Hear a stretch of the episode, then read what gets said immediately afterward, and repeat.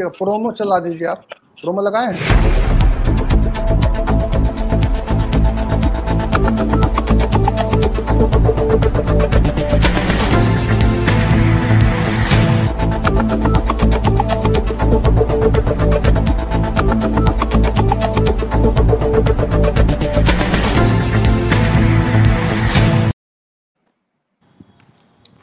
नमस्कार, मैं हूं कुमार भवेशचंद्र और आप देख रहे हैं मीडिया स्वराज और द इंडियन पोस्ट पर एक साथ राजकाज।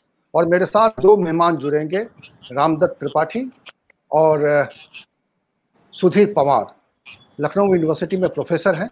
हम उस चर्चा को आगे बढ़ाएं उससे पहले मैं आज जो प्रमुख खबरें हैं और उसके बारे में थोड़ी सी जानकारी आपको दे दूं। सबसे पहले जिस विषय पर हम लोग बात करने वाले हैं वो है आज ब्लॉक प्रमुख अध्यक्ष के चुनाव को लेकर पूरे प्रदेश में बहुत सरगर्मी रही, बहुत ज़्यादा हंगामाखेज तस्वीरें सामने आई। मैं उस तस्वीर को भी आपको सामने पेश करूंगा और मैं बताऊंगा आपको कि किस तरह की स्थिति पैदा हो गई है, क्या क्या हो रहा है और इस पर हम चर्चा भी करेंगे। हमारे साथ सबसे इस पर चर्चा को आगे बढ़ाएं इससे पहले चाहूँगा इससे जुड़ी हुई एक तस्वीर मैं आपको दिखा दूँ। रामदत्त जी, मैं आपसे अनुरोध करूँगा कि ये तस्वीर ज़रा दिखाइए कि किस तरह की तस्वीर आज उत्तर प्रदेश में नजर आई। कई अलग अलग इलाकों की ये तस्वीर है।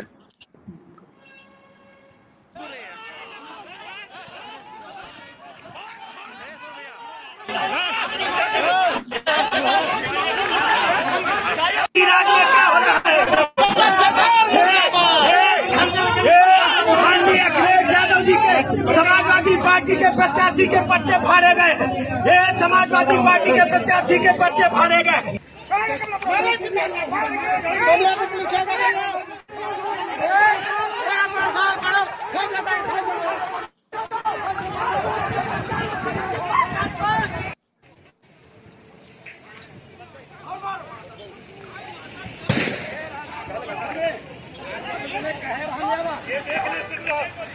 चलो उठाओ, इनका लेके जाओ।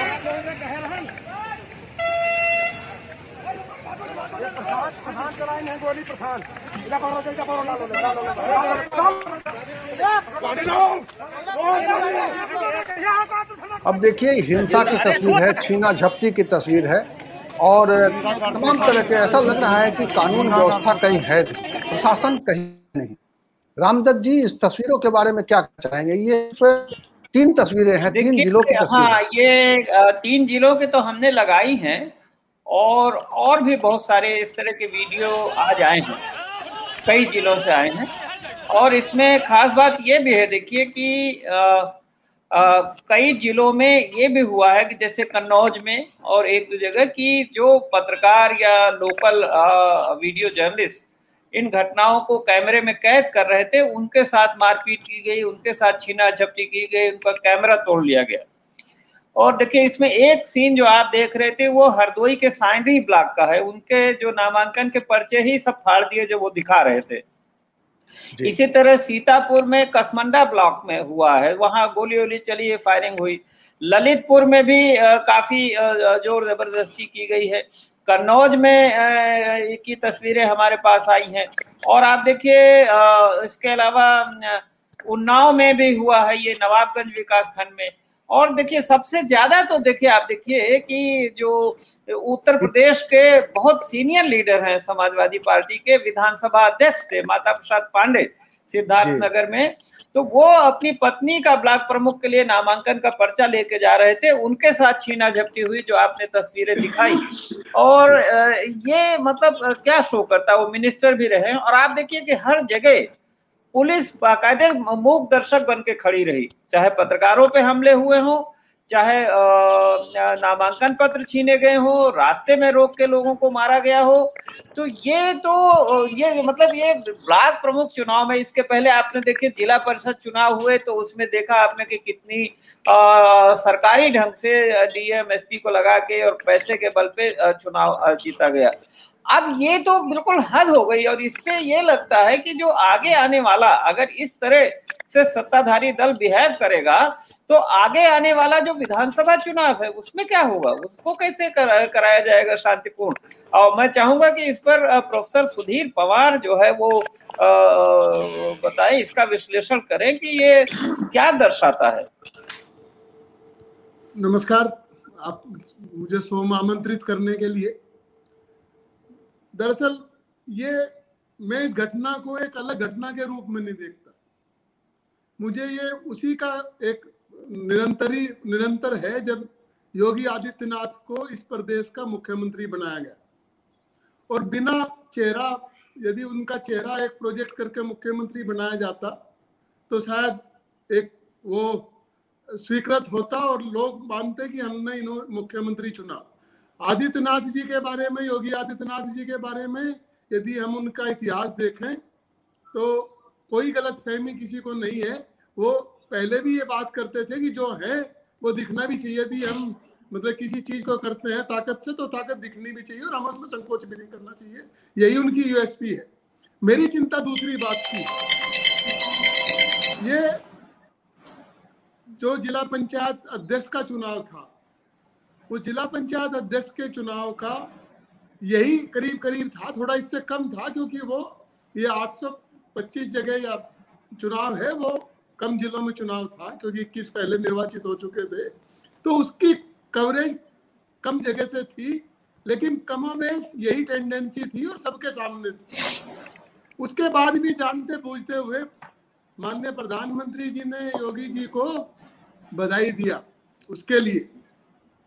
तो ये अब ये लगता है कि उत्तर प्रदेश गुजरात के तरीके से एक मॉडल राज्य के तरीके से विकसित किया जा रहा, और ये विकसित करना मतलब उत्तर प्रदेश के लिए नहीं या किसी के लिए नहीं, ये एक मेजोरिटेरियनिज्म जो होता है उसका एक उदाहरण है, जहाँ पे सत्ता और इसलिए उसके सब काम या इसलिए वो अपने आप को जस्टिफाई कर सकती है कि उसके पास बहुमत है।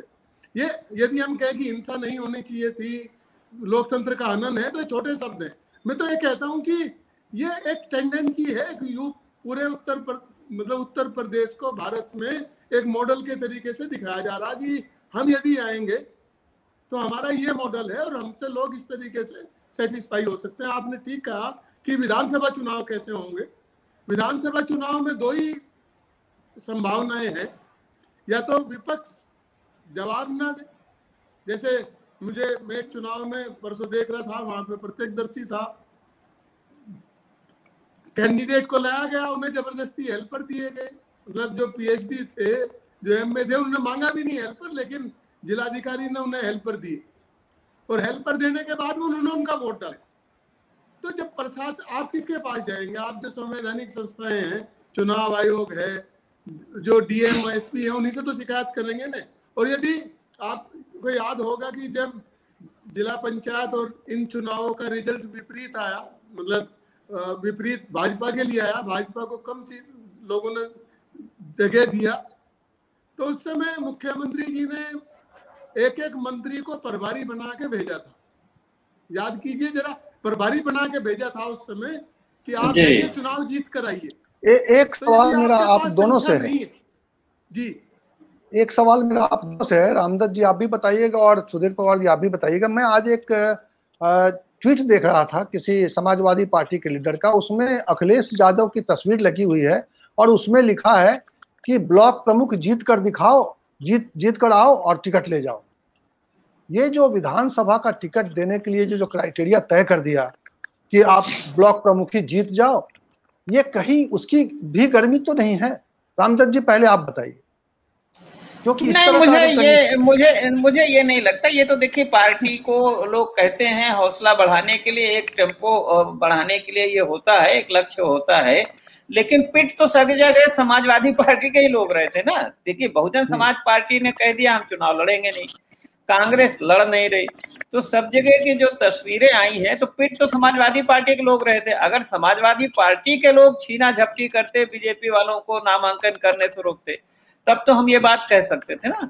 देखिए, इसमें ज्यादा बड़ा मुद्दा दूसरा ये है कि ब्यूरोक्रेसी, जिसका काम है कि वो ये स्वतंत्र और निष्पक्ष चुनाव कराए, जो वहाँ के एसडीएम है, सीओ है, थानेदार है, पुलिस वाले हैं, इनका ये मतलब, और जो ये राज्य निर्वाचन आयोग है, इनकी भूमिका पर आ, मुझे तो सवाल खड़ा होता है कि भाई ये इसलिए परमानेंट ब्यूरोक्रेसी इसीलिए होती है कि भाई वो ना इस पार्टी के साथ रहे ना उस पार्टी के साथ रहे।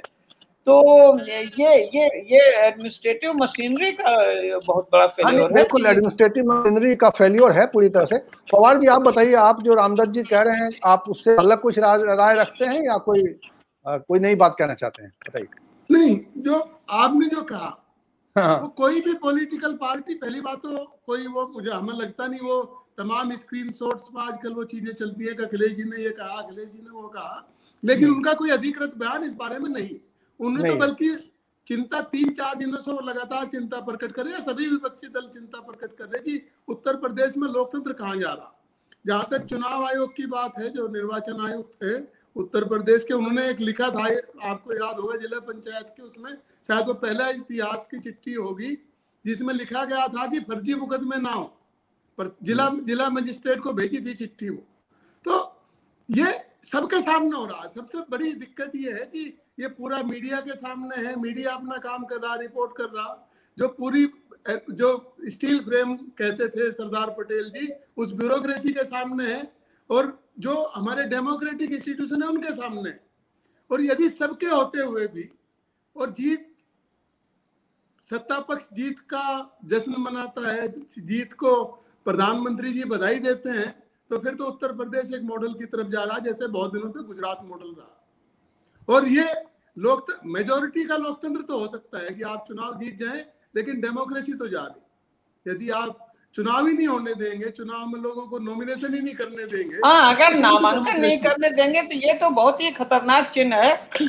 और देखिए एक प्रेस विज्ञप्ति में देख रहा हूँ आई है जिसमें समाजवादी पार्टी के लोग गए हैं आ, चुनाव आयोग में, और उन्होंने इन सब सारी घटनाओं का वहाँ विवरण दिया है और कार्रवाई करने की मांग की है। देखिए चुनाव आयोग खास करके जो लोग वंचित रह गए हैं नामांकन करने से आ, उनको अवसर मिलना चाहिए, क्योंकि मेरे ख्याल से दस परसों ही तो चुनाव है, दस तारीख को।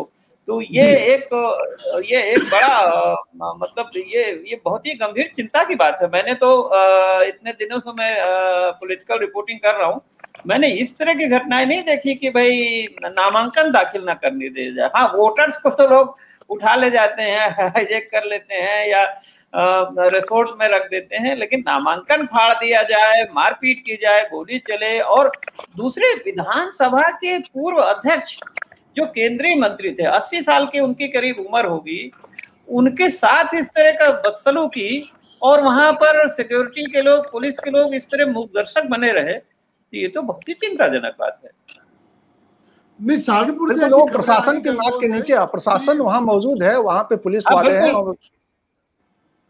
वो गंगोह से अब कम से कम माता प्रसाद पांडे के बारे में तो कोई नहीं कह सकता कि भाई उनकी तरफ से कोई जोर जबरदस्ती या का प्रयास किया गया होगा या उनकी तरफ से कोई गलत बात की जाएगी। तो ये मुझे लगता है कि ये ये बहुत अच्छी बात नहीं है। देखिए चुनाव जीतना ही पर्याप्त नहीं है, और इस समय देखिए गांव गांव एक चीज और है, पता नहीं क्यों नहीं लोग ध्यान रहे कि अब गांव गांव सबके पास इतना बड़े संख्या में, आपको देखिए कि स्मार्टफोन है, तो आप कहीं कोई घटना बच नहीं सकती रिकॉर्ड होने से या पता चलने से, और उसके बावजूद लोग कर रहे हैं। तो ये बड़ा दुस्साहस है कि भाई मालूम है कि ये चीज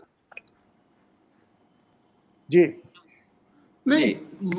मई मई में चुनाव हुए थे, अप्रैल के लास्ट में और मई में, तब भाजपा के पास जो रिक्वायर्ड नंबर था वो नहीं था, मतलब भाजपा के पास जीत दो घंटे दो महीने हम तेरह करोड़ लोगों का चुनाव करा सकते थे कोरोना के चलते, कोरोना प्रोटोकॉल का नाम लेके, लेकिन जिस चुनाव में बीस से ज्यादा लोग वोट नहीं डालते, सौ से ज्यादा लोग वोट नहीं डालते, उसे इसीलिए पोस्टपोन किया गया कि हम ये अचीवमेंट दिखाएं कि देखिए हमने जिला पंचायत अध्यक्ष और ब्लॉक प्रमुख का चुनाव जीत लिया। तो तैयारी तो वहां से थी, लेकिन जो टेंडेंसी है, यदि ये मीडिया में इतना रिपोर्ट होने के बावजूद भी और इस तरीके से विजुअल्स होने के बावजूद भी कोई, मतलब अभी मैं एडीजी लॉ एंड ऑर्डर की बात सुन रहा था तो वो कह रहे थे कि कुछ जगह छिटपुट घटनाएं हुई और कानून अपना काम करेगा। तो यदि ये प्रशासन का, और मतलब हम लोग जिसे इंडिपेंडेंट जो जो एडमिनिस्ट्रेटिव मशीनरी कहते हैं, उसका एटीट्यूड ऐसा है, तो फिर देखते हैं कैसे। निश्चित रूप से दुर्भाग्यजनक है, और पुलिस के सामने इस तरह की घटनाएं हो रही हैं, और पुलिस प्रशासन के सीनियर ऑफिसर्स इस तरह की बात कर रहे हैं, तो चिंताजनक स्थिति है। लॉ एंड ऑर्डर के लेकर अभी मुख्यमंत्री ने सबको बधाई दी थी कि भाई आपने पंचायत चुनाव बड़े शांतिपूर्ण तरीके से करा लिया है और उसके बाद ये तस्वीर सामने आती है। मुझे तो लगता है कि इसमें योगी जी को, जो भी प्रदेश बीजेपी के नेता हैं केंद्रीय, उनको सोचना पड़ेगा, क्योंकि अगर इस तरह की गुंडागर्दी और इस तरह की हिंसा होगी, जो आप खुद दूसरे पर आरोप लगाते थे और आप खुद ये काम करेंगे, तो आपके बारे में आपके ही समर्थक क्या सोचेंगे। हाँ बिल्कुल, आ, मुझे लगता है हम लोग को अगली खबर की तरफ बढ़ना चाहिए। जी जी बिल्कुल, हमारे पास जो अगली खबर है वो ये है कि किसान आंदोलन जो इस वक्त चल रहा है काले कानून के खिलाफ में, तीन जो सरकार ने कानून थोपे हैं किसानों पर, आ, उस कानून के खिलाफ में किसान आंदोलन पर है। सरकार सुन नहीं रही है, महीनों से आंदोलन चल रहा है, लेकिन अब किसानों ने एक कदम आगे बढ़ते हुए कल यानी आठ जुलाई को एक अपील की है आम लोगों से कि आप महंगाई के मुद्दे पर सड़क पर निकलिए ताकि सरकार जागे। वो ये नहीं कह रहे हैं कि सिर्फ आज ही आज ही था आंदोलन हुआ उनका। जी आज कल, कल, हुआ उनका। जी आज उन्होंने जो है दो हाँ तो उन्होंने दो घंटे के हाँ आठ जुलाई को दो दो घंटे का उन्होंने आंदोलन किया और दस से बारह के बीच में लोगों को सड़क पर उतर कर आने के लिए कहा ताकि सरकार को ये मालूम पड़े कि महंगाई से लोग पीड़ित हैं, पेट्रोलियम की कीमतें बढ़ रही हैं, सामान आ, सामानों की कीमत बढ़ रही है, महंगाई एक तरह से आ, बहुत बड़ा मुद्दा बन गया है। और सिर्फ आ, अब वो सिर्फ काले कानून को नहीं, महंगाई को लेकर भी सड़क पर आ, आम लोगों का सहयोग चाह रहे हैं। इसको कैसे देखा जाए, इस खबर को? क्या किसान आंदोलन आ, आम लोगों की ताकत भी अपने साथ लेना चाहता है? क्या है इसके पीछे ये मकसद, क्या है? देखिए टिकैत साहब ने जो बोला था उसका झलक अगर दिख जाए तो अच्छा रहेगा। हाँ मैं मैं इसको दिखाता हूँ। सबसे पहले मूल्य वृद्धि का आप विरोध करने का काम कीजिए, ये शुरू से दिखाता हूँ मैं। जी है कानून का है, सारी चीजों का है, जब लोग बैठे हुए हैं क्योंकि महंगाई भी बहुत चरम सीमा पे है। वो पेट्रोल डीजल या दूसरी भी जो चीजें हैं, आवश्यक वस्तुएं जो हैं, वो महंगाई बहुत बढ़ रही है। तो उसके उसमें दो घंटे का रहेगा, सड़क के आसपास अपना ट्रैक्टर, मोटरसाइकिल, कोई भी चीज होगी, गैस का सिलेंडर रख लो, सड़क के पास में खड़े हो जाओ, तो आते जाते लोग देखें, एक विचार आएगा सबके उसमें कि भाई ये जो किसान है और जो महंगाई है इसके विरोध में भी ये प्रदर्शन जो दिल्ली में हो रहा है, पूरे देश भर में हो रहा है। तो यही एक मैसेज होता है कि कोई भी प्रदर्शन होता है तो एक उसका मैसेज होता है सरकार, और सरकार उसमें संज्ञान में लेती। आप सबसे तो... अपील करता हूं कि आगामी आठ जुलाई को ईंधन की जो मूल्य वृद्धि हुई है उसके खिलाफ में आप दस से बारह बजे के बीच में आप सड़कों पर आइए, मूल्य वृद्धि का आप विरोध करने का काम कीजिए। डीजल और पेट्रोल के और गैस के दाम आधे होने चाहिए, इस मांग को लेकर के आपको सड़कों पर उतरना चाहिए। संयुक्त किसान मोर्चे का जो आंदोलन है वो दो सौ इक्कीस दिन से लगातार चल रहा है। वो आंदोलन आपके इस सवाल को, महंगाई के सवाल को, बॉर्डर्स के ऊपर भी उठा रहा है, लेकिन अगर हमको महंगाई पर रोक लगानी है, कीमतों पर अगर हमारे को काबू पाना है, सरकार के ऊपर दबाव बनाना है, तो हर नागरिक को इस देश के सड़क के ऊपर उतरना पड़ेगा, अपने एक सम्मानपूर्वक जीवन जीने के अधिकार की रक्षा करने के लिए आपको आगे आना होगा।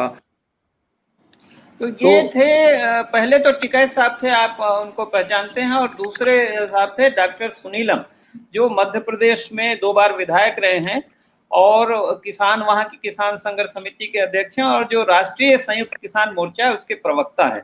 ये वीडियो पहले रिकॉर्ड किया गया था सुबह में, जब उन्होंने अपील की थी लोगों से, और आज दिन भर ये पूरे देश में ये संयुक्त किसान मोर्चे का आह्वान था और पूरे देश में। तो इसका देखिए सिग्निफिकेंस ये है, दो सिग्निफिकेंस है। पहली बात तो ये कि किसान आंदोलन अब आम लोगों के साथ जुड़ने जा रहा है, चाहे पेट्रोल डीजल की कीमत हो, चाहे रसोई गैस की कीमत हो, सारी जो महंगाई की मुद्दा।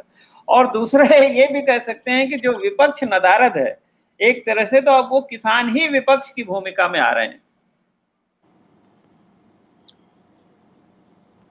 जी एक्चुअली लेकिन एक मुझे इसमें यह भी लगता है कि ऐसे आंदोलन हो रहे हैं, लेकिन चूंकि मीडिया में ज्यादा चर्चा नहीं हो पा रही है। एक इस वक्त जो मीडिया की भूमिका बननी चाहिए, मीडिया भी विपक्ष की भूमिका में होता है, जो विपक्ष के सवाल होते हैं, जो आम लोगों के सवाल होते हैं, उसको जिस ढंग से प्रेजेंट करना चाहिए।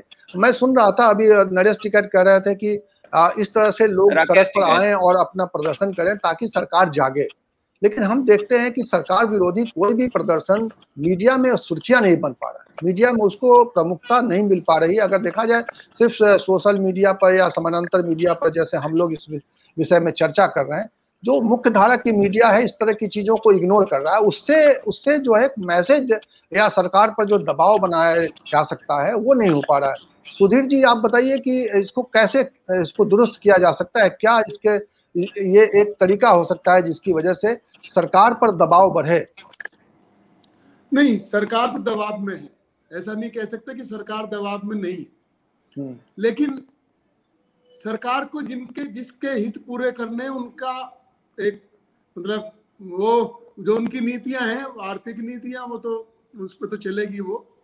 लेकिन जैसे त्रिपाठी जी कह रहे थे कि किसान अब दूसरे मुद्दों को भी करने लगा, तो मैं शायद याद दिला दूं कि पैंसठ प्रतिशत आबादी किसानों की है, तो किसान को जो और गरीब है, मतलब जो जो हमारे एनएसएसओ के जो आंकड़े हैं या जो भारत सरकार के आंकड़े हैं, उसमें जो सबसे नीचे जो क्वारंटाइल है उसमें किसान की संख्या सबसे ज्यादा है।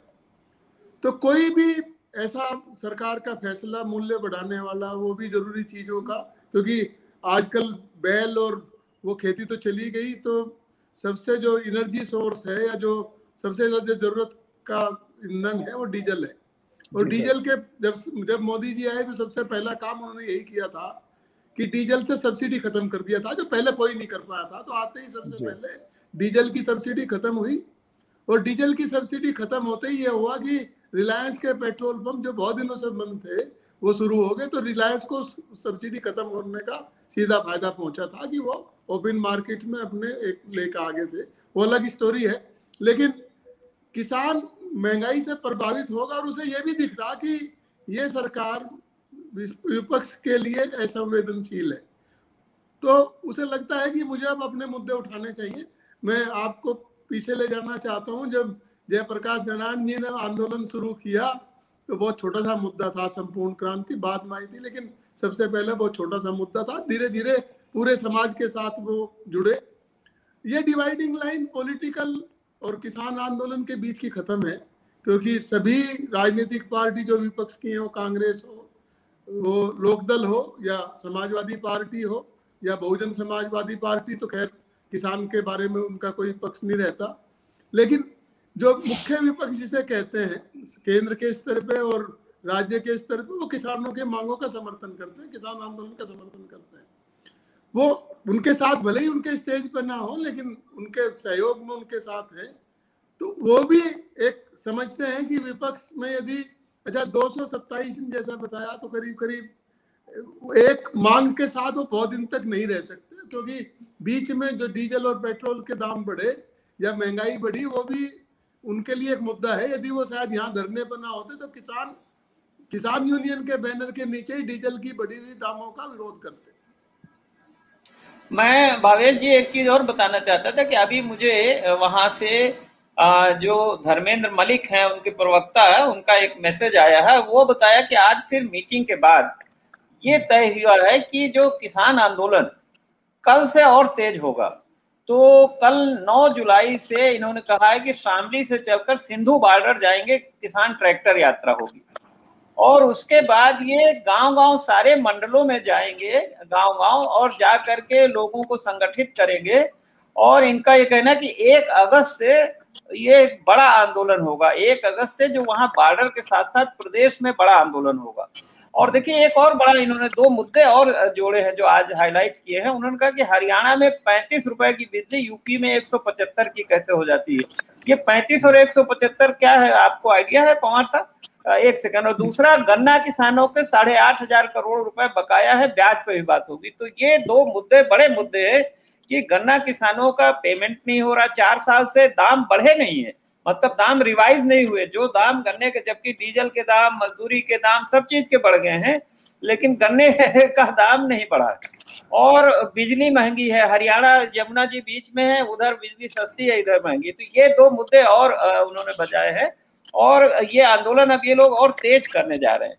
पंवार साहब, नहीं, उत्तर प्रदेश में जो जहाँ तक गन्ना मूल्य की बात है, तो यहाँ पे हम मतलब छह राज्य ऐसे हैं जहाँ पे राज्य परामर्शित मूल्य मिलता है, स्टेट एडवाइज प्राइस कहते हैं जिसे, और उसका जो तय करने का फार्मूला है, मैं उस मीटिंग में रहा कुछ कुछ कई साल तक, उसमें यह है कि जो लागत मूल्य होगा, लागत मूल्य के आधार पर हम गन्ना मूल्य तय करेंगे जी। तो ये सबको दिखाई देता है कि लागत मूल्य बढ़ रहा है, सरकार के रिकॉर्ड में भी बढ़ा, क्योंकि डीजल और मजदूरी सीधी दो चीजें ऐसी हैं, इंसेक्टिसाइड, पेस्टिसाइड्स, जिनसे तय होता है कि गन्ने का मूल्य बढ़ा। उसके कंपैरिजन में सरकार ने कोई पिछले चार साल से कोई पैसा गन्ने पर नहीं बढ़ाया। और जहाँ तक भुगतान की बात है, तो हमें लगता है कि मुख्यमंत्री जी ने पिछले साल तक, इस साल तो उन्होंने नहीं कोई वादा किया, लेकिन पिछले साल तक कम से कम पच्चीस तारीख दिया होगा कि उस तारीख तक पूरा भुगतान हो जाएगा, उस तारीख तक पूरा भुगतान हो जाएगा, नहीं तो हम मिल वालों को जेल डाल देंगे, ये कर देंगे। लेकिन अब हुआ नहीं, उसके बारे में बोलना ही बंद कर दिया। वो बताते हैं कि हमने समाजवादी पार्टी और बहुजन समाजवादी पार्टी, बहुजन समाज पार्टी के टोटल गन्ने के पेमेंट से ज्यादा गन्ना पेमेंट कर दिया। अच्छी बात यह हुई कि उत्तर प्रदेश में गन्ने की उत्पादकता बढ़ी, एक दो वैरायटी शाहजहाँपुर ने ऐसी की, वो यहाँ पे एक डायरेक्टर थे यादव जी, उन, उन्होंने मतलब आजकल वो महाराष्ट्र में है, उनकी बहुत अच्छी वैरायटी उन्होंने डेवलप किया जिसमें रिकवरी भी ज्यादा थी और प्रोडक्टिविटी भी ज्यादा थी, तो उसकी वजह से गन्ने का उत्पादन में वृद्धि हुई। लेकिन उस वृद्धि का किसान को कोई फायदा नहीं हुआ, क्योंकि पेमेंट नहीं होता और दाम नहीं बढ़े, तो किसान के लिए वो वृद्धि बेकार है। इस साल उम्मीद थी कि शायद बढ़ेगा, लेकिन वो किसान आंदोलन के चलते शायद सरकार ने मान लिया। और पश्चिमी उत्तर प्रदेश से यदि आप देखें, कल जो कैबिनेट का विस्तार हुआ उसमें पश्चिमी उत्तर प्रदेश से और विशेषतः गन्ने वाले रीजन से किसी को नहीं लिया गया, तो सरकार ने मान लिया कि जाट और किसान वो अब उन्हें छोड़ने का ही फायदा है, क्योंकि उनसे बहुत किसान आंदोलन के बाद में बहुत उम्मीद नहीं है। तो केंद्र सरकार ने पहले मान लिया था, प्रदेश सरकार भी शायद यही मान के बैठी थी, इसलिए गन्ने का दाम नहीं बढ़ाया गया। अच्छा, इसमें सरकार का ये, हाँ नहीं, एक सेकंड, मैं आपका कमेंट चाहूंगा। सरकार का ये तर्क है कि साहब चीनी मिलों की हालत अच्छी नहीं है, माली हालत अच्छी नहीं है, और जितना दाम है चार साल पहले वाले मिल जाए वही बहुत ज्यादा है। और तो इस पे आप क्या कहेंगे कि चीनी मिलों की माली हालत खराब है? दो हज़ार तेरह का मैं याद दिलाना चाहता हूँ सरकार को कि उस समय जो गन्ने का प्राइस था वो दो सौ अस्सी रुपया प्रति क्विंटल तय किया था सरकार ने। तो जब अखिलेश जी की सरकार बनी तो उन्होंने दो हज़ार बारह में दो सौ अस्सी रुपया प्रति क्विंटल रेट तय किया। अगले साल कुछ ऐसी स्थिति हुई कि चीनी का दाम तेईस रुपये प्रति केजी प्रति किलो पे पहुंच गया। और मुझे याद है कि चीनी मिल वालों ने चीफ सेक्रेटरी के यहाँ मीटिंग की और उन्हें ये कन्विंस करने की कोशिश की कि क्योंकि चीनी से ही हम पेमेंट करते हैं और हमारी चीनी के दाम ये नहीं है, तो आप चालीस रुपया कम कर दीजिए। बात ये अखिलेश जी तक पहुंची, उन्होंने कहा कि चालीस रुपए, इसका रास्ता ये निकाला उन्होंने कि हम सीधे स्टेट के बजट से किसान को अट्ठाईस रुपया साठ पैसा सीधे उनके खाते में जमा करेंगे और बाकी सोसाइटी कमीशन या जो चीनी पे टैक्स लगता था उसके कमीशन देंगे। तो इफेक्टिवली चालीस रुपया किसान उसे मिल को सरकार ने बियर किया स्टेट के बजट से। तो यदि सरकार ये कहती है कि चीनी मिल घाटे में है, पहली बात तो इस बात को मानने का कोई कारण नहीं है, क्योंकि इथेनॉल के प्राइस यदि आप देखें तो दस रुपये लीटर के करीब बढ़ाए गए इसी साल। चीनी का एमएसपी तय किया गया कि चीनी का न्यूनतम मूल्य यह होगा, और उसके बाद बफर स्टॉक को तमाम, उसके लिए तो एक अलग सेशन की एक जी जी हाँ उस पर फिर बात करेंगे। भवेश जी के पास अभी और भी खबरें हैं, भवेश जी के पास। हाँ, तो वो वो कोई तर्क, वो तो तर्कहीन बात है। बात इतनी है कि सरकार की नीयत गन्ना किसानों को उनका पेमेंट भुगतान कराने की नहीं है, क्योंकि जहाँ जहाँ कुछ मिल ऐसे हैं जो अपने आप, जो सिंगल मिल है वो अपने आप पेमेंट कर रहे हैं। मुजफ्फरनगर जिले में मिल है, सोमास प्रकाश जी है, वो अप टू डेट पेमेंट है उनका, कोई उनके यहाँ कोई डिले नहीं है। तो यदि किसी एक मिल को तो घाटा होता नहीं, यदि होता तो सबको होता। मैंने पूछा उनसे पर्सनली, कहला नहीं हम लोगों के पास कैपेसिटी है, हम लोग यदि हमारी इच्छा शक्ति हो तो पेमेंट कर सकते हैं। लेकिन अब यह होगा कि पूंजी किसान की हो, सारे मिल के पास कोई ना कोई अलग बिजनेस है, तो ये इजी मनी है बिना ब्याज का, जो किसान को ब्याज भी नहीं देना, वो कहीं ना कहीं दूसरे धंधे में लगाते हैं। और यदि हम सब जानते हैं कि बारह परसेंट से कम यदि हम बैंक से लोन लें इंडस्ट्रियल तो बारह परसेंट से कम नहीं मिलता, तो उस बारह परसेंट में सरकार भी है, मिल वाले भी हैं और बाकी लोग भी हैं, तो वो किसान मिल को सीधे बारह परसेंट का फायदा होता है। तो वो गन्ना किसान सबसे सबसे जी सबसे दुर्भाग्यजनक स्थिति यह है कि किसानों की आमदनी बढ़ाने की बात करते हैं प्रधानमंत्री, लेकिन आप देखिए कि किसान जो सबसे ज्यादा निर्भर है डीजल पर खेती के लिए, क्योंकि सिंचाई उसके बगैर संभव नहीं है, तो डीजल की कीमत जो है वो पेट्रोल के आसपास पहुंच गई है, जो सब्सिडी हटा दी गई है। उसके बाद देखिए डीजल और पेट्रोल के बीच में कितना कम गैप रह गया है, और सरकार पेट्रोलियम पदार्थों पर इतना ज्यादा टैक्स वसूल रही है। पहले जो है मतलब जो टैक्स रेशियो था पेट्रोलियम पर वो फाइव परसेंट सिक्स परसेंट था, यानी टोटल जो सरकार सौ रुपये की आमदनी जो टैक्स लगा के होती थी उसमें पाँच रुपये पेट्रोलियम का होता था, वो अब बारह रुपया हो गया, साढ़े बारह रुपया हो गया। तो ये डिफरेंस आ गया है कि आपने उस पर इतना ज़्यादा टैक्स लाद दिया है। कैसे किसानों की आय दोगुनी होगी जब उनका खर्च, उनके खेती की लागत बढ़ती जा रही है? ये बहुत चिंताजनक स्थिति है और किसान सड़क पे हैं और उनकी कोई सुनवाई नहीं हो रही है, दुर्भाग्यजनक। और जब किसान के पास पैसा नहीं होगा तो जाहिर है कि मजदूरों को भी कम मिलेगा, और दूसरी बात जब मजदूर किसान दोनों के पास नहीं होगा तो बिजनेस वाले का कौन खरीदेगा? दुकान में सामान रखा रहेगा, बिजनेस भी तो नहीं करेगा। आपके इजाजत हो तो अगली खबर की तरफ बढ़ूं, और अगली खबर ये है कि सब कुछ चलता रहेगा, देश में हाहाकार मचा रहेगा, संघ और भारतीय जनता पार्टी बिल्कुल कहिए कि संघ शरणम गच्छामी, भारतीय जनता पार्टी संघ की शरण में चला गया है। रामम शरणम गच्छामी, भारतीय जनता पार्टी राम की शरण में है। और मैं अभी आपको इस पर चर्चा आगे बढ़ाऊं उससे पहले मैं आपको एक पहले आपको वीडियो दिखाता हूं, केशव प्रसाद मौर्य का वो बयान दिखाता हूं जिसमें वो क्या कह रहे हैं, जरा आप सुन लीजिए, फिर उस पर हम लोग चर्चा करेंगे। और आगे कि जो बलिदानी राम भक्त हैं, चाहे वो तीस अक्टूबर नब्बे हो, चाहे दो नवंबर नब्बे हो, जो बलिदान रा, बलिदानी राम भक्त हैं उनके घर तक की सड़क को भी कार सेवक मार्ग के नाम से हम बनाएंगे, और उसमें वह बलिदानी जो राम भक्त हैं उनका नाम भी लिखेंगे, उनका फ़ोटो भी लगाएंगे। जो भी बात कहना होगा, अभी पुलिस कार्रवाई कर रही है और जो खुलासा हुआ है वो बहुत ख़तरनाक है, और पुलिस जो कार्रवाई करेगी वो मामला न्यायालय में जाएगा, जो अपनी दलील देना होगा न्यायालय में दें, बयानबाजी बंद करें। बिहार की ओर से तो योगी आदित्यनाथ जी चेहरा है प्रदेश के अंदर, और पूरे देश की दृष्टि से हमारे माननीय मोदी जी हैं, संगठन की दृष्टि से हमारे आदरणीय जेपी नड्डा जी हैं, देश में और प्रदेश में स्वतंत्र देव सिंह जी हैं। तो ये कोई चेहरा, ये कोई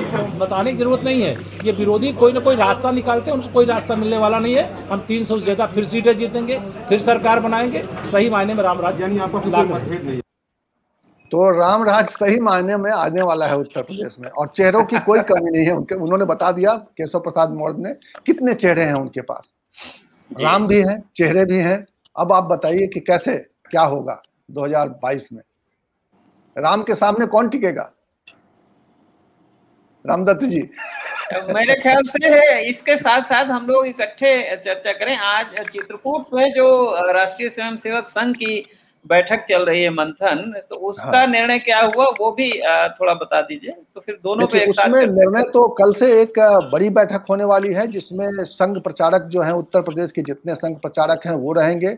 संघ के मोहन भागवत तो हैं ही वहाँ पे मौजूद हैं चित्रकूट में, और उसके अलावा जो संघ के बड़े लीडर्स हैं तमाम बैठ के चर्चा करेंगे। उत्तर प्रदेश उनके सामने एजेंडे पे है कि कैसे उत्तर प्रदेश में उनका बेड़ा पार होगा, क्योंकि जो कोरोना काल में मोदी और योगी की जो जो कार्यशैली पर जो सवाल उठे हैं, क्योंकि सेकेंड वेव में देखा यह गया कि लोगों के सामने अनंत परेशानियां आई और सरकार और प्रशासन कहीं दिखाई नहीं दिया, और लोग लगता है कि राम भरोसे हो गए थे।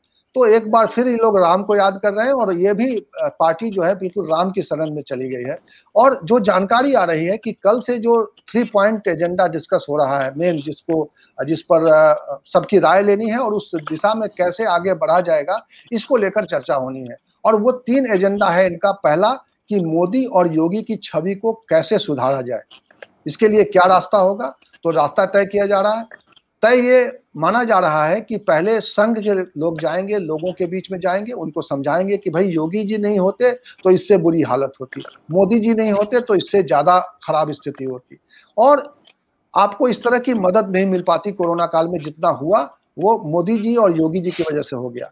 तो ये एक समझाने की कोशिश करेंगे उनको कि आत्मनिर्भर भारत की तरफ बढ़ा गया, हमने कैसे वैक्सीन बना ली, कैसे डीआरडीओ ने कोरोना की दवा ढूंढ ली, कैसे देश ने काम किया, पूर्ण लॉकडाउन करके हमने गरीबों का उनके अनाज पहुंचाया। तो ये सब चीजें उनको याद दिलाएंगे।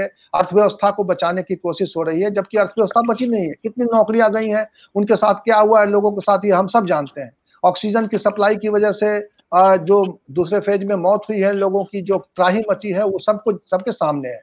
जिस तरह से स्मशान घाटों पर लाइन लगी हुई थी और वहां पे लोगों को जगह नहीं मिल पा रही थी, हम सब ने देखा है। लेकिन इसके लिए तर्क ढूंढे जा रहे हैं कि कैसे लोगों तक, और देखिए सबसे बड़ा तर्क ये ढूंढा गढ़ा गया है कि भाई जो राष्ट्रवाद की भावना हमारे अंदर होनी चाहिए। जो हमको थोड़ी तकलीफ हो गई, आ, हमारे कोई परिवार का आदमी मर गया, हमारी नौकरी चली गई, हमको दाम नहीं मिल रहा उपज का, तो ये सब छोटी छोटी चीजें हैं। ऐसा बताया जाएगा लोगों को कि राष्ट्रवाद बड़ी चीज है, और क्योंकि राष्ट्रवादी सरकारें हैं दिल्ली में और लखनऊ में, तो उनको बचाना, उनको फिर से लाना जो है वो आ, आ, आपका कर्तव्य है। इस तरह से देखिए, एक चीज तो आप मानेंगे, और कुछ हो ना हो, लोगों को ब्रेन वॉश करने की मशीनरी तो सबसे अच्छी है इस समय संघ और बीजेपी के पास, कि उनकी हर गलती के पक्ष में तर्क देने वाले मिल जाते हैं, है ना। तो ये आप राष्ट्रवाद और रामराज, ये आप महंगाई की बात मत करिए, आप रसोई गैस की बात मत करिए, डीजल की बात मत करिए, आप और कुछ लॉ एंड ऑर्डर की बात मत करिए, ब्लॉक प्रमुख चुनाव में जो है पर्चे फाड़े जा रहे हैं विपक्षियों के, वो सब बात मत करिए, राष्ट्रवाद। तो ये बताइए पवार साहब, ये राष्ट्रवाद से नैया पार हो जाएगी यूपी में योगी जी की? नहीं, लोग जो मतलब सात साल केंद्र सरकार के हैं और पांच साल उत्तर प्रदेश सरकार के हैं, डबल इंजन की सरकार पांच साल तो रही है, उसके बाद भी यदि आप नब्बे की घटना में जाएंगे और कहेंगे कि जो मतलब उस समय नब्बे में जो हुआ था उसका हम आज उनके नाम पर सड़क रखेंगे, तो ये दिखाता है कि सरकार ने तो कोई काम किया नहीं। और जो पब्लिक की, जनता की, शायद संघ भी कट चुका, जनता की, वो हालांकि संघ के लोग क्लेम करते हैं कि हम लोग जनता के बीच में रहते हैं, तो जो जनता के बीच में रहते तो शायद बात करते कि अस्पताल के मुद्दा होना चाहिए अब की बार, या जो महंगाई है वो मुद्दा होना चाहिए।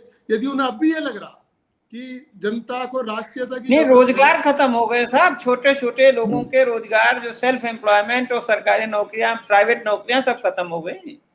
हाँ, तो यदि छोटी बड़ी सारी नौकरियां खत्म हुई, बड़ी बड़ी नौकरियां गई हैं, लाखों वाली। लोग अभी भी राष्ट्रीयता के नाम पे वोट दे सकते हैं, या राष्ट्रीयता मुद्दा हो सकती है, हम लोग मतलब, या राम मंदिर के नाम पे जो सुप्रीम मान्य सर्वोच्च न्यायालय के उस पर बन भी रहा, और कोई शायद राजनीतिक पार्टी उसका एक शब्द भी किसी ने नहीं बोला, क्योंकि सबका पहले से कमिटमेंट था, चाहे वो कोई भी संगठन हो, कि सर्वोच्च न्यायालय जो कुछ भी कहेंगे हम वो एक्सेप्ट करेंगे।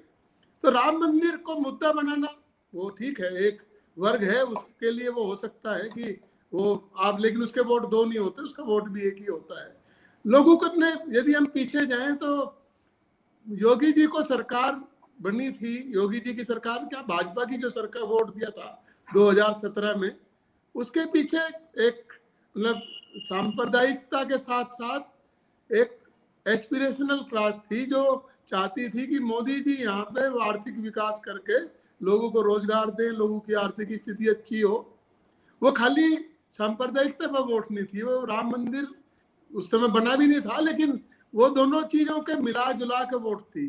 और सबसे सबसे बड़ी बात जो थी, जो यदि आप फील्ड में रहता हो कोई, तो युवा वर्ग इनके साथ गया था। आज युवा वर्ग से बात कर लीजिए आप, युवा वर्ग को नौकरी की जितनी भी जरूरत, जितनी भी इन लोगों ने वायदे किए थे, वो कोई वायदा नहीं। सबसे ज्यादा यदि नाराजगी है तो युवा वर्ग में है, वो सबसे पहले कहता है कि अब की बार आने दीजिए चुनाव, तब हम देखेंगे इन्हें। तो उसे राष्ट्रीयता से बहकाया जा सकता है, वो मतलब इस बार तो नहीं लगता हमें, क्योंकि पिछली बार कोई सामने नहीं था, इस बार मतलब उत्तर प्रदेश में मजबूत विपक्ष है, और यदि वो पूरे तरीके से कम्युनलाइज करने की कोशिश होगी, क्योंकि वो पिछले दिनों एक दो दिन पहले आपने सुना होगा कि योगी जी चुनौती दे रहे, वो ओबीसी जी ओबीसी एक्सेप्ट कर रहे, ओबीसी जी चुनौती दे रहे, उसे योगी जी एक्सेप्ट कर रहे। तो वो हर एक पॉलिटिकल पार्टी करती है कि सांप्रदाय जो भी उसका मनपसंद मुद्दा होता है उस पर चुनाव को लेके जाती है, लेकिन जनता के मुद्दे तो दूसरे हैं। सरसों का तेल तो सबको चाहिए दो सौ एम एल शाम को बच्चों के परिवार के साथ में, डीजल पेट्रोल तो सबको डलवाना पड़ता है, तो स्कूल की फीस सबको देनी पड़ती है, तो परिवार तो तनाव में है। और ऊपर से भ्रष्टाचार जिससे रोकने का वायदा किया था, उसके बाद लोकतंत्र की धज्जियां उड़ाई जा रही। तो उस बीच में भी राम मंदिर कहीं होगा या राम या राष्ट्रीयता कहीं होगी तो उस छोटे से वर्ग में होगी जिसने संघ ने तैयार किया। वो आपकी बात ठीक है, लेकिन यदि हम मीडिया का भी देखें दो हज़ार सत्रह या दो हज़ार उन्नीस का जो मीडिया था, मीडिया का भी एक जो बहुलीकरण जिसे कहते हैं, जो मल्टीपल मीडिया है वो बहुत है। यदि किसान आंदोलन का मीडिया कोई चीज बताता है तो वो किसान उस मीडिया को भी देख रहे हो आप, वो उनके मीडिया पर निर्भर नहीं है, उनकी सूचनाओं पर निर्भर नहीं है। तो हमें लगता नहीं कि अब वो कोई पेज दोबारा आ पाएगा। चुनाव तो नए तरीके से होगा, लोग अपने तरीके से वोट डालेंगे। और जो ये सोच रहे हैं कि जिला पंचायत के चुनाव में इस इस देश की उन्नीस सौ पिछहत्तर में शायद यही सलाह इंदिरा गांधी को दी गई होगी कि मतलब इस देश इस जनता को वो ठीक किया जा सके। सब लोग बड़े पर्सन है साहब, ट्रेनें पंक्चुअल होगी, ये होगा, लेकिन जब जनता ने वोट दिया, मैं उस समय टेंथ क्लास में पढ़ता था, तो चौधरी साहब भाषण देने आए, चौधरी चरण सिंह जी, उन्होंने कहा भाई पिचासी सीट दे दीजिए अब की बार। तो फिर थोड़ा पोज लिया, मतलब थोड़ा रुके, फिर कहले कुछ थोड़ा ज्यादा नहीं कह दिया, और फिर कहा जब कह दिया तो पूरा कर देना। तो पिचासी पिचासी सीट कांग्रेस जी थी यहाँ पे, तो जनता की ताकत तो बहुत बड़ी है। यदि जनता को आप नहीं पहुंचा पहचान दे तो फिर आप कुछ भी बौद्धिक विलास करते रहे। जनता परेशान है, जनता के आर्थिक कारण है परेशानी। इसमें तो इंटरेस्टिंग जानकारी है, यानी जगत गुरु जो राम भद्राचार्य हैं वो योगी जी से काफी नाराज हैं। हुआ क्या कि कल बुधवार को आरएसएस चीफ जो है उनसे मिलने गए थे, तो उनसे मिलने के बाद जब उनसे मिलके वो निकले तो मीडिया वालों ने उनको घेर लिया जगत गुरु को और पूछा कि क्या क्या बातें हुई। तो उस बात में बात करते करते वो योगी जी के से असंतोष जताया। उन्होंने कहा कि योगी जी इस समय प्रसन्न नहीं, उनका काम सिर्फ सोशल मीडिया पर है और वो जमीन पर उनका कोई असर दिखाई नहीं दे रहा। इसके अलावा उन्होंने कहा कि लेकिन अगली बार भाजपा की सरकार ही बनेगी तो ये जो है उनका अपना अप्रोच था। उन्होंने मतलब योगी जी से प्रसन्न नहीं है, आप फिर भी मतलब है क्या, आप उनका दिखा सकते हैं क्या? नहीं, मेरे पास इस वक्त तो उनका वो बयान तो नहीं दिखा पाऊंगा मैं, क्लिप नहीं है, बयान है, चल रहा है। आपको सोशल मीडिया पे दिख जाएगा, मेन स्ट्रीम मीडिया तो शायद कोई नहीं दिखाएगा। चित्रकूट में वो रहते हैं और देखिए वो बहुत विद्वान व्यक्ति हैं और राम मंदिर आंदोलन में उनका बड़ा योगदान रहा है। और हम आपको ये भी बताएं कि हाईकोर्ट और सुप्रीम कोर्ट में जब सुनवाई होती थी राम मंदिर के मुद्दे की, तो तमाम जो हिंदू ग्रंथों से शास्त्रों से उद्धरण देना होता था तो वो वर्बेटम बिल्कुल एक्सटेम्पोर वहां जाके उन्होंने बहुत सारे साक्ष्य और बहुत सारे प्रमाण भी दिए थे। तो जो राम भद्राचार्य जगतगुरु राम भद्राचार्य जो रामानंदी संप्रदाय है उसके बहुत पूज्य माने जाते हैं वो, और उन्होंने अगर ये कहा है कि वो सरकार के काम का तरीके से खुश नहीं है और सरकार का काम जमीन पे नहीं है, केवल पब्लिसिटी है सोशल मीडिया, तो इसका मतलब है कि और भी बहुत सारे संत महात्मा नाराज होंगे। और मुझे लगता है कि सरकार को थोड़ा ध्यान देना चाहिए क्योंकि पब्लिसिटी में वो भी टैक्स का ही पैसा है। आप टैक्स का पैसा को विज्ञापन में और पब्लिसिटी में आईटी सेल में लगाने के बजाय अगर आप कुछ काम करके दिखाइए तो। और सबसे बड़ा काम क्या है? सबसे बड़ा काम यह है कि भाई आप लॉ एंड ऑर्डर ठीक रखिए। वो तो आज ब्लॉक प्रमुख चुनाव में दिख गया कि भाई लोग अपना नामांकन दाखिल करने नहीं जा पा रहे हैं, उनको मार पीट रहे हैं, उनको हिंसा कर रहे हैं। दूसरा काम यह है कि भाई लोगों की रोजी रोटी चले। रोजी रोटी तो जब से मोदी सरकार आई है तो पहले आप देखिए कि नोटबंदी ने सबका पैसा निकलवा लिया, उसके बाद फिर वो लॉकडाउन ऐसा जबरदस्त कर दिया कि भाई उसमें लोगों के तमाम धंधे चौपट हो गए, और जीएसटी लाए तो जीएसटी में छोटे मोटे उत्पादक और छोटे मोटे बिजनेसमैन, आप बताइए अट्ठाईस परसेंट जीएसटी। मैं देखता हूँ कि कई चीजों में हम लोग खरीदते हैं तो अट्ठाईस परसेंट टैक्स, तो ऑलमोस्ट जो है अगर एक हजार रुपए का सामान है तो दो सौ अस्सी रुपए हमें टैक्स देना पड़ता है। तो लोगों की तो कमर टूट गई है। पंवार साहब का आपको लगता है कि ये जब राम भद्राचार्य खुश नहीं है तो इनका राम का नाम कहाँ काम आएगा फिर? नहीं, मुझे एक चीज जो आप कहते हैं, जो बता रहे थे राम भद्राचार्य जी का, वो मतलब एक अच्छे संत हैं, ज्ञानी हैं, लेकिन भाजपा और संघ की जो मल्टी स्पीक, जो कई कई अलग अलग आवाजें आती हैं, उसकी रेंज बहुत बड़ी है। हाँ, तो ये सही। वो, वो, वो उस रेंज का भी एक हिस्सा हो सकता है, यदि मतलब वो भाजपा संघ का आ, कि मतलब अंदर ही विपक्ष भी अंदर ही है कि हाँ हम नाराज हैं, ठीक है, लेकिन हाँ। जाना बीजेपी में, वोट बीजेपी को देना। नाराज आपने सुना होगा जब कोरोना का बहुत मतलब तेजी से मीडिया और वो हो रहा था, विदेशी मीडिया ज्यादा लिख रहा था, तो यहाँ पे तीन चार बड़े नेता आए, उन्होंने एक बढ़िया खबर चली कि योगी जी को मतलब हटाया जा रहा है, योगी जी को वो किया जा रहा है, और आखिर में वो घर पर जाते हुए मतलब सब नेताओं की अच्छी तस्वीर भी छपी, छपनी भी चाहिए, खैर, और सब ये होगा कि नहीं योगी जी के नेतृत्व में चुनाव लौटा जाएगा। अब वो जनता सब मतलब इसी में लगी, और उसी बीच में आपने चुनाव का ये नतीजा भी देख लिया। अब उनके पास कहने के लिए ये भी है कि योगी जी के नेतृत्व में जिला पंचायत और ये चुनाव भी जीता गया, और इतनी दबंगई है कि मतलब कोई सामने बोल भी नहीं पाया, सब विपक्ष का नेता है, लेकिन जनता धीरे धीरे सब देखती है, उससे जनता तो देख रही। पंवार साहब, लेकिन आप भी इतने दिनों से राजनीति देख रहे हैं, आपने जेपी आंदोलन का जिक्र किया, विपक्ष क्यों नहीं जनता की आवाज बन पा रहा है उत्तर प्रदेश में?